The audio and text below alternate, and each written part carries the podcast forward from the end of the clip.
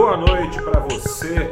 Já te explico que história é essa de conta de luz mais cara com a privatização da Eletrobras, mas antes vou te falar qual foi o saldo deste dia 24 de fevereiro de 2021 no mercado financeiro que muito tem a ver com a MP entregue na noite passada pelo presidente Bolsonaro, que tange sobre a privatização da Eletrobras. O Ibovespa subiu nessa quinta-feira 0,38, retomando a faixa dos 115 mil pontos. Enquanto isso, o dólar veio na mão contrária, caiu 0,39%, foi aos R$ 5,42 centavos. Essa alta contou com uma colaboração de alta também da Eletrobras, alta de 5% para os papéis preferenciais da empresa, que são aqueles papéis que dão preferência aos acionistas pelo recebimento de dividendos. Uma colaboração pequena, é bem verdade, a Eletrobras não tem uma grande exposição é, dentro do Ibovespa, não tem uma grande fatia na composição do índice, fatia maior de quase 10% tem a Petrobras, que teve outra alta bem mais comedida que a da véspera. Da véspera, as ações da Petrobras subiram 1,4, 1,3% hoje, em linha com o petróleo. Resta saber se o futuro, ao que, ao que tudo indica, pelo menos futuro presidente da empresa, General Silvio Luna, vai acompanhar o rally do petróleo. O petróleo hoje fechou no maior patamar é, em 13 meses lá em Londres, que é a referência da indústria global, que em tese a Petrobras deve acompanhar ao fazer os preços dos combustíveis. Então, agora vindo a vaca fria, a Eletrobras teve essa alta de 5%, porque teve a entrega aí do, da MP da privatização. Ao fim e ao cabo, foi uma coisa muito mais protocolar, cerimoniosa, buscando o governo aparentemente devolver a si um verniz liberal depois dos últimos dias em que esse verniz foi bastante arranhado pelo próprio presidente da República, que prometeu, entre as suas justificativas para tirar Roberto Castelo Branco da Petrobras, para quem não estava gostando, ele falou que ia meter o dedo também na energia elétrica. Ficou a impressão passada pelo presidente que meteria o dedo para baixo, né, nos preços da energia. Afinal de contas, ele tem reclamado da alta dos preços dos combustíveis na Petrobras, fez mudanças lá, prometeu mudanças na Eletrobras.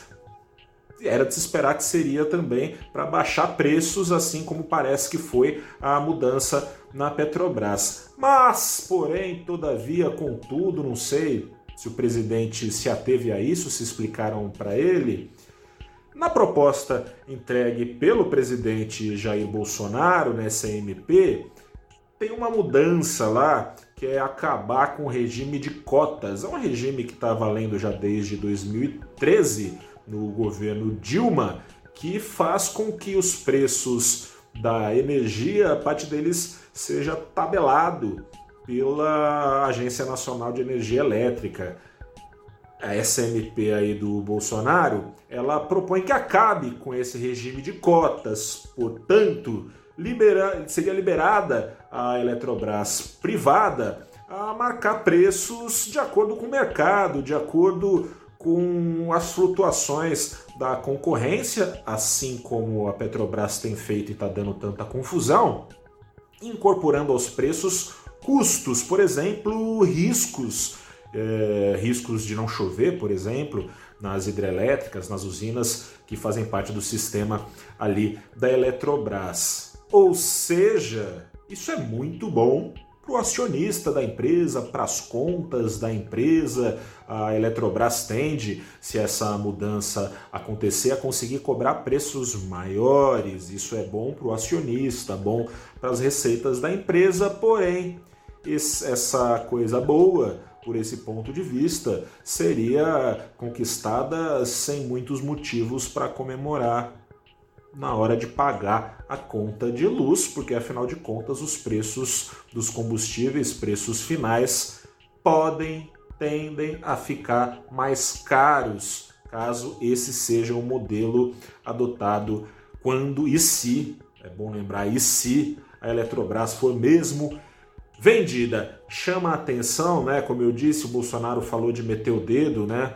Na, nos preços da energia. Era de se esperar que fosse meter o dedo para baixo e não para cima, mas tem uma contrariedade ali que chama atenção. Bolsonaro critica e criticou Roberto Castelo Branco, ainda presidente da Petrobras, dizendo que ele estava preocupado demais com os acionistas em detrimento do povo. No caso da Eletrobras, né, um peso das medidas seria o contrário. Acionistas seriam beneficiados, o mercado, portanto, de capitais seria beneficiado em detrimento do povo, pagador de boleto. Eu sou Gustavo Ferreira, repórter do Valor Invest. Fico por aqui, amanhã eu volto nesta quinta-feira, claro, para te trazer o saldo do dia, que hoje também foi atrapalhado no Ibovespa, embora as bolsas lá em Nova York te tenham embicado para cima, puxando índices também para cima, pela baixa da grande parte das ações ligadas ao ciclo doméstico, porque Bom, só se ilude quem acredita em algumas coisas, né? E se desilude, portanto, quando bate a realidade. A PEC emergencial vinha sendo prometida a votação dela para amanhã, parece que vai ficar para a semana que vem. O agora vai ganhando contornos de fica para depois. Grande abraço, vamos ver como é que vai ser, se sai ou não essa votação na quinta-feira. Grande abraço para você, boa noite, bom descanso, até a próxima e tchau.